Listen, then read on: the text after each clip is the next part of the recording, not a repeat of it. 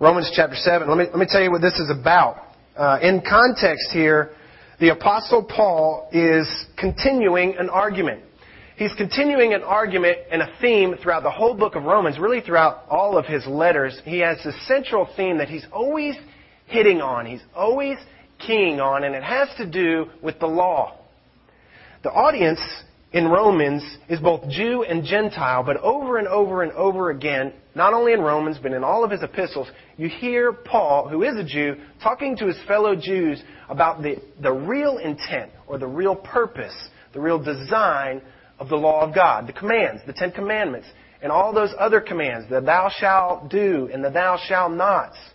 Paul says to his brethren, to his fellow Jews, listen, we have to be very clear on the design or the purpose or the strategy of how God uses His commands and His law to teach us.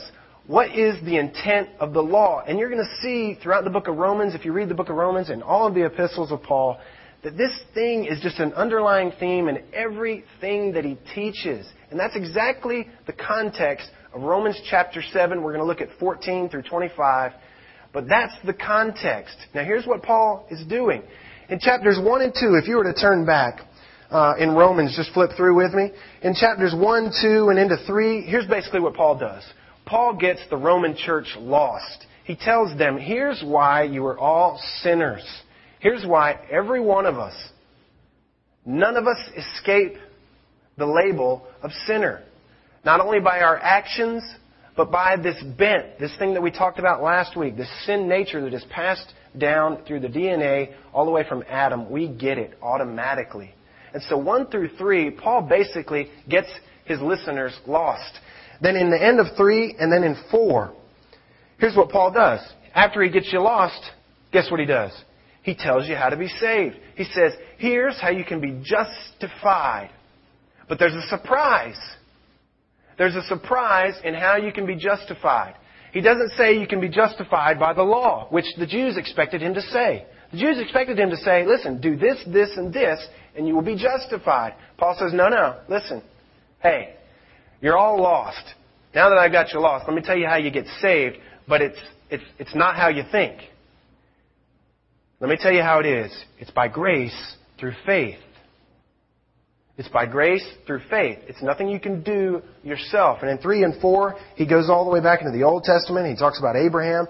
And he gives you examples of why it has always been by faith and not by works. God never intended His law to be the salvation route of mankind. Did you know that?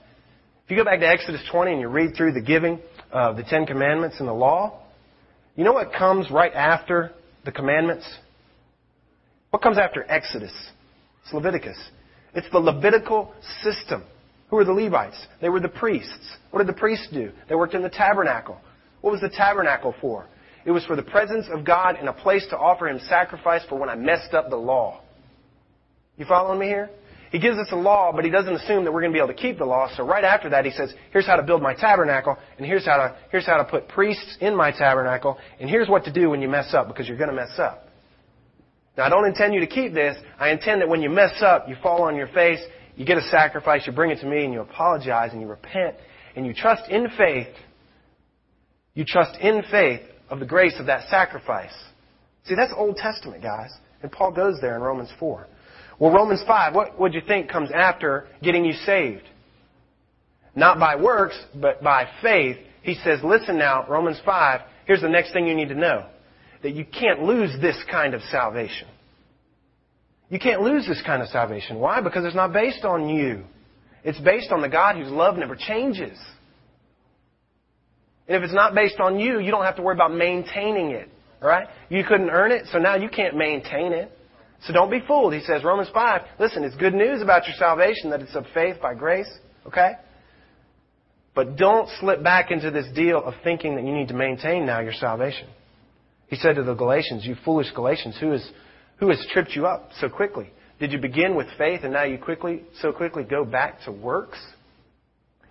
Chapter four, it's by faith. Chapter five, he says, let's stay in faith. And remember, your confidence, your security in your salvation is not in yourself because you didn't earn it.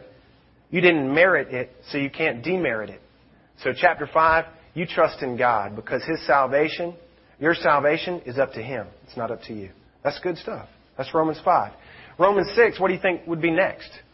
I mean, if we're just tracking a new believer through this stuff, got me lost, got me saved, correctly saved by faith, not by works. And now he says, here's why, here's why you can be secure. Here's why you can trust that you will forever be in the hand of God and no one can snatch you out. The next thing is, well, now what do I do? Romans six is, how now shall I live? And he, he talks about always in the context of the law. Now how do we act? Do we keep the law? Yeah, we keep the law. But we keep the law because now we love God in such a way that we just seek to love Him with our life and with our actions. That's Romans six. Now, Romans seven, Paul continues his argument, his theme here of the law, and he's telling the Jews, listen now, because this is key to understanding our passage today. He's telling the Jews that the law is good.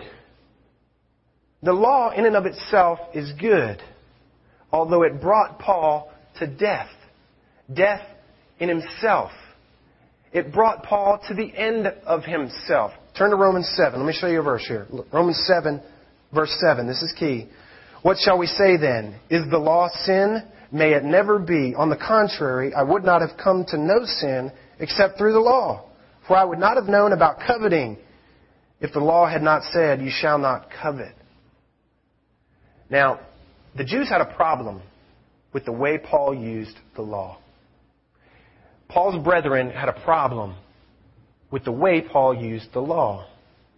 You see, Paul used the law the way the law was intended to be used. The law was intended to condemn you and I. The Jews wanted the law to be used to elevate you and I, that there would be rungs on a moral ladder that we could somehow climb our way to pleasing God or impressing God. Paul says we can't impress God.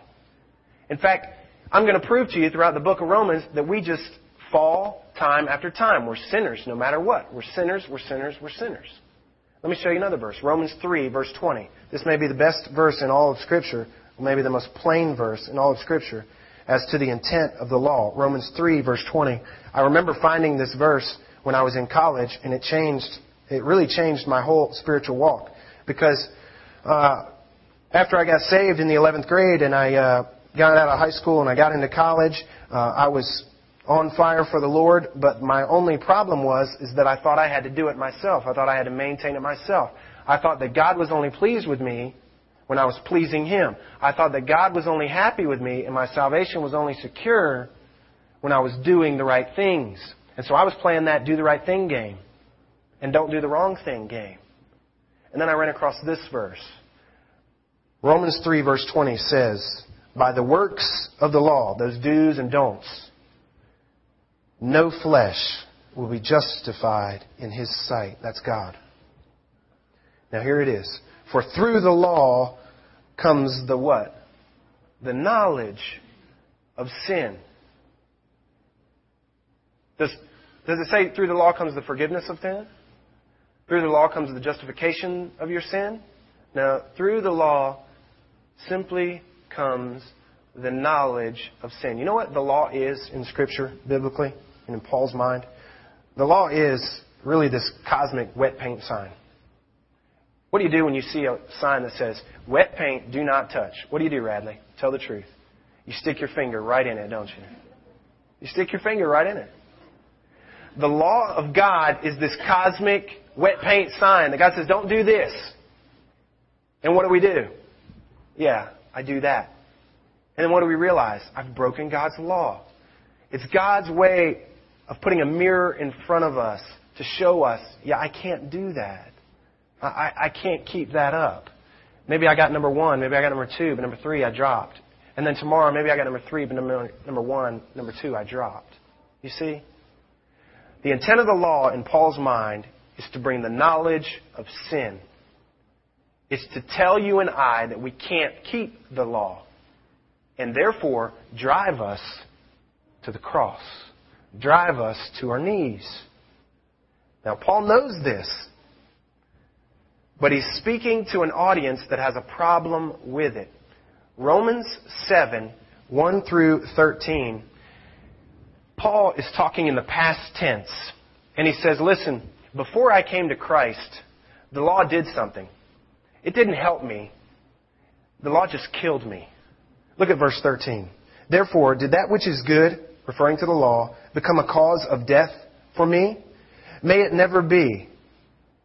Rather, now he's splitting hairs here, guys, but we got to see here specifically what he's saying. Is the law at fault for my death, although it brought me to the point of death?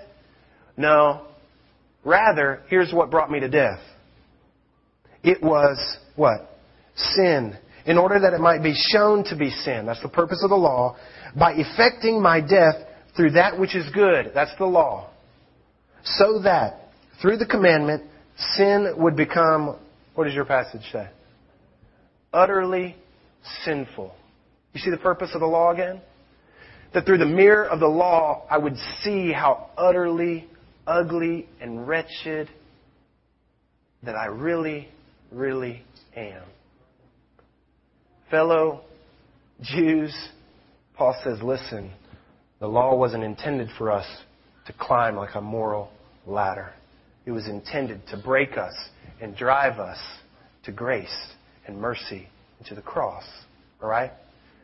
So Romans seven, one through thirteen, Paul says, in my past, when I came to Christ, here's what the law did. It broke me. And the law proved to me that I was utterly sinful. The rest of chapter seven, here's what he says. Not only in my past did the law show me that I'm utterly sinful, he says, but I'll give you one up.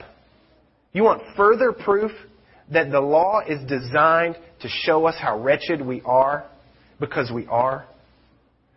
You want further proof that the law was designed to expose our sin? He said, I'll give it to you. Not only did it expose my sin before Christ, but Romans seven, fourteen through twenty-five, he's going to say that it exposed my sin now that I am in, present tense, in Christ. From the verse thirteen to verse fourteen, we have a change in tense. And this is this is crucial, guys.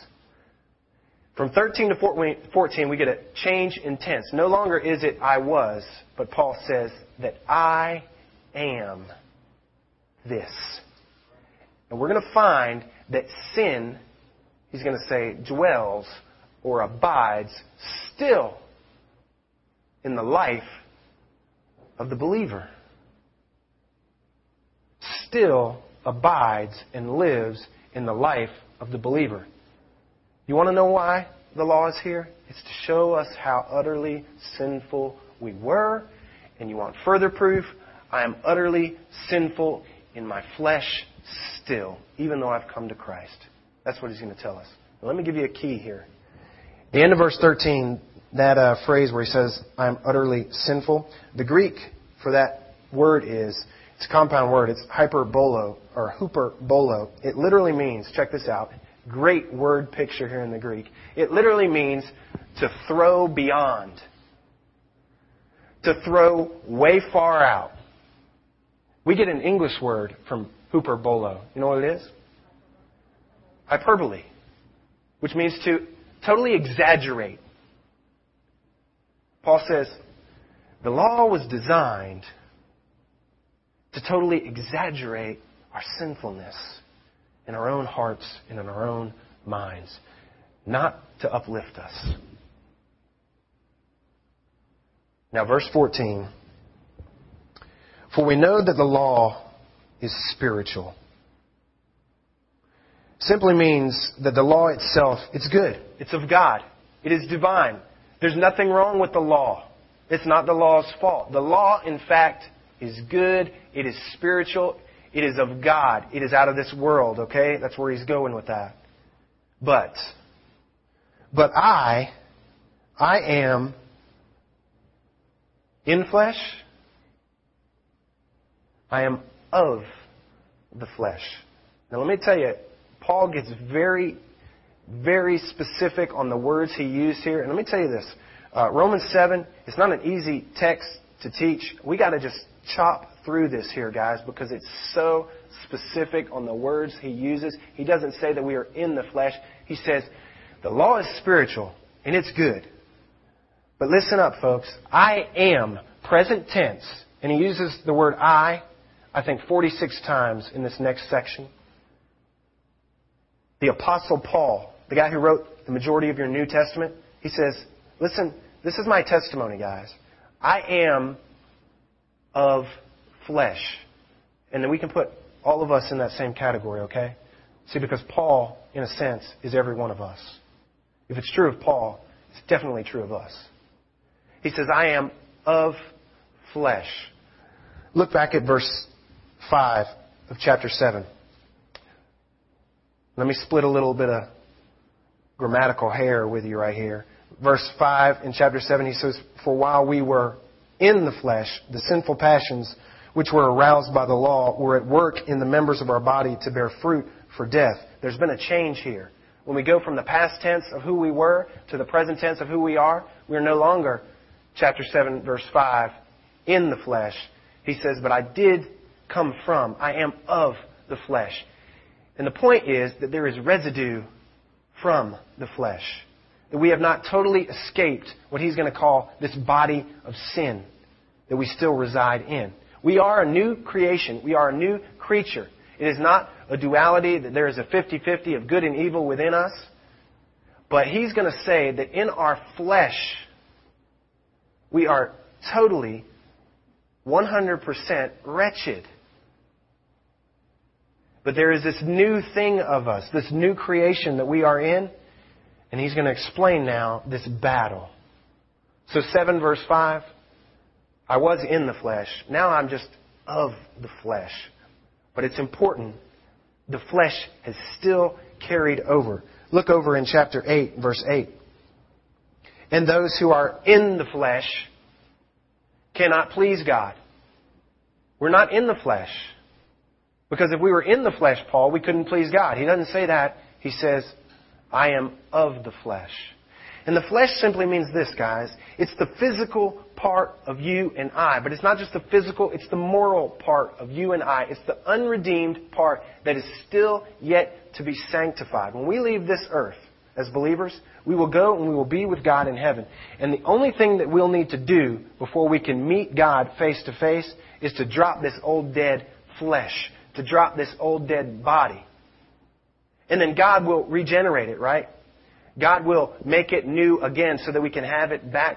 But this fleshly part, this human part of us, it is still of this world and it is still connected. It still has the old tendencies and the old bent towards the old man. While I'm a new creation in my soul, there's something about me, Paul says, that is still earthly and fleshy and carnal. Let me show you First Corinthians three one. Turn to your right, First Corinthians three one. This is good. I want you to see it in your Bible. First Corinthians three one says this, and I, brethren, could not speak to you as to spiritual men, but as to men of flesh, as to infants in Christ. I gave you milk to drink, not solid food, for you were not able to receive it. Indeed, even now you are not yet able. Who's he talking to here? He's talking to young Christians, babes in the faith. Now look at what else he says. Verse three, here's why you're babes, because you are still fleshy. Isn't that good? For since there is jealousy and strife among you, are you not fleshy and are you not walking like mere men? You see, see the, the difference that Paul makes here? That though we are in Christ and we are a new creation, we are all the things that chapter six says we are, Paul says, listen, there's something else I have to tell you here. I got you lost. I got you saved. I got you saved by faith, by grace, not through works. I told you why you can be secure in your faith. Now I told you how to live after that, how to live out your life in appreciation to God through the law. Chapter seven, let me tell you something else. That old sin, that old fleshly stuff, hey, don't be surprised when it creeps back in. I wish someone would have taught me Romans seven in college. Amen? I wish somebody would have taught me Romans seven about a month after I was saved. You know why? Because, and I'll be generous, give myself a month. Maybe for a month after I was saved, I quit sinning. Probably not. Maybe I lasted the rest of that evening after Sunday night service. But I'll give myself a month. I wish somebody would have come in a month later when the reality of the fact that, you know what, Daryl? Sin is still hanging out in your life. Don't be surprised. But you know what happened to me? I started getting back into this same old stuff. And when the high of getting saved went away, and I got back into my room or into my car or wherever I was when I was by myself, and those thoughts came back, or those motives came back, those impure motives came back, those selfish desires came back. When those sin evidences came back, you know what I thought? I thought one of two things. Either I never got saved to begin with. Maybe, maybe, I, maybe I missed it. I, maybe I don't know what happened. Maybe I thought I got saved. Maybe I didn't. Maybe I was on the wrong knee. Maybe I got to switch over. Maybe I didn't fill out the card correctly when I went forward. Whatever. I don't know. Maybe I didn't get saved. That's option number one. Or option number two. Maybe I'm just not real good at this thing. Maybe I got to buckle down. Maybe I got to try harder. Maybe I'm just a disappointment. Maybe I'm just a miserable failure to my God. Now, I don't know about you guys, but without the knowledge of Romans chapter seven, and we haven't even we haven't even gotten into our text here, guys, but just the mere fact that the Apostle Paul can say, present tense, I am still fleshy. I'm still carnal. He's going to finish the verse and say, in fact, I'm I'm I'm a slave to sin. I'm in bondage. I'm chained. There's this ball and chain that drags me down. Unless we know that that is the truth and that is the norm of the Christian life, then we'll end up where I ended up, saying, maybe I'm not saved at all. Because my assumption was that once I got saved, all that stuff's got to go away, right? All that stuff's got to go away. And I got to be perfect. I mean, maybe somehow God just downloads it into my brain. Zip. I know all the Bible. Uh, I know how to pray. I know how to witness. I know how to do all this stuff. And I know how to avoid all my sins. Or maybe I'm just really not any good at this thing. And maybe I'm a miserable failure and disappointment to the God who saved me. And you know what I do? I slip back into the attitude of, maybe I need to do a better job of climbing that moral ladder so that my God is pleased with me. And you see why it's so important to understand the reason that the law was given, and that we continue to put the law in its proper place even after we have found grace and mercy, is because, listen guys, it wasn't just the Jews. We have in humanity this tendency in us to always go back to the do's and the don'ts. To always go back to trying to please God, even though He saved us by grace through faith, and that not of ourselves, lest any man should boast, but it is the gift of God. And here we get back over into our Christian life and we say, here, I gotta, I gotta start working again. I gotta start doing it again. One of the reasons is, is because nobody told us that sin will rear its ugly head again. Sin does not go away. Let me show you something real quick, and I'm going to close, and we'll finish this next week. Go to Romans, verse six, or Romans chapter six. Romans chapter six, verse ten. For the death that He died, that's Jesus, He died to sin once for all. But the life that He lives, He lives to God. Even so, consider yourselves. That's you and I. We're to consider ourselves to be dead to sin, but alive to God in Christ Jesus. Who's supposed to be dead to sin? Us. Do you notice what's not dead? in Romans chapter six. And do you notice what's not dead in all of Scripture? Do you notice what's not dead even after we come to the foot of the cross, bow our knee in faith by grace? Sin is not dead. You know what I wish this passage would say? Is that sin is dead and gone. But he says, no, you consider yourselves, King James says, you reckon yourselves dead to sin. Folks, we have to, we have to act dead towards this sinful life. It's still there, folks. It's still there. Now, I told you in the beginning that Romans seven, uh, I hate this passage, but I'm so glad it's here. I hate this passage where Paul tells us that sin is going to rear its ugly head in the life of you as a believer. I hate it because I wish sin were dead.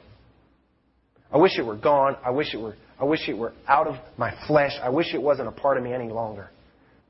Paul's going to say at the end of this passage, "Wretched man that I am, who can save me from this body of sin?" When do I get out of this thing? He knows who saved him. His cry is not, "Who'll save my soul?" His cry is, "Who can save me from this wretched, filthy ball and chain that is continuing to drag me down now that I'm in love with my Christ?" Thanks be to Jesus. Thanks be to Jesus. I love this passage because if this is true in the Apostle Paul's life, when I come to the realization that there's still sin that I have to deal with, there's still this old man that I have to deal with, and the law puts it in my face on a daily basis. The law that I love, that I, I can't seem to keep. The law that with all my heart he's going to say, I love and I desire to do now because I'm in love with my Savior. As much as I want to do it, I, I can't find myself doing it. Why? Because because I'm of flesh and it, it, and I'm dragging this thing along.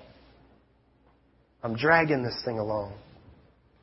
One historian, Aquinas, pardon my French, but Brother Aquinas called this old flesh Brother Ass.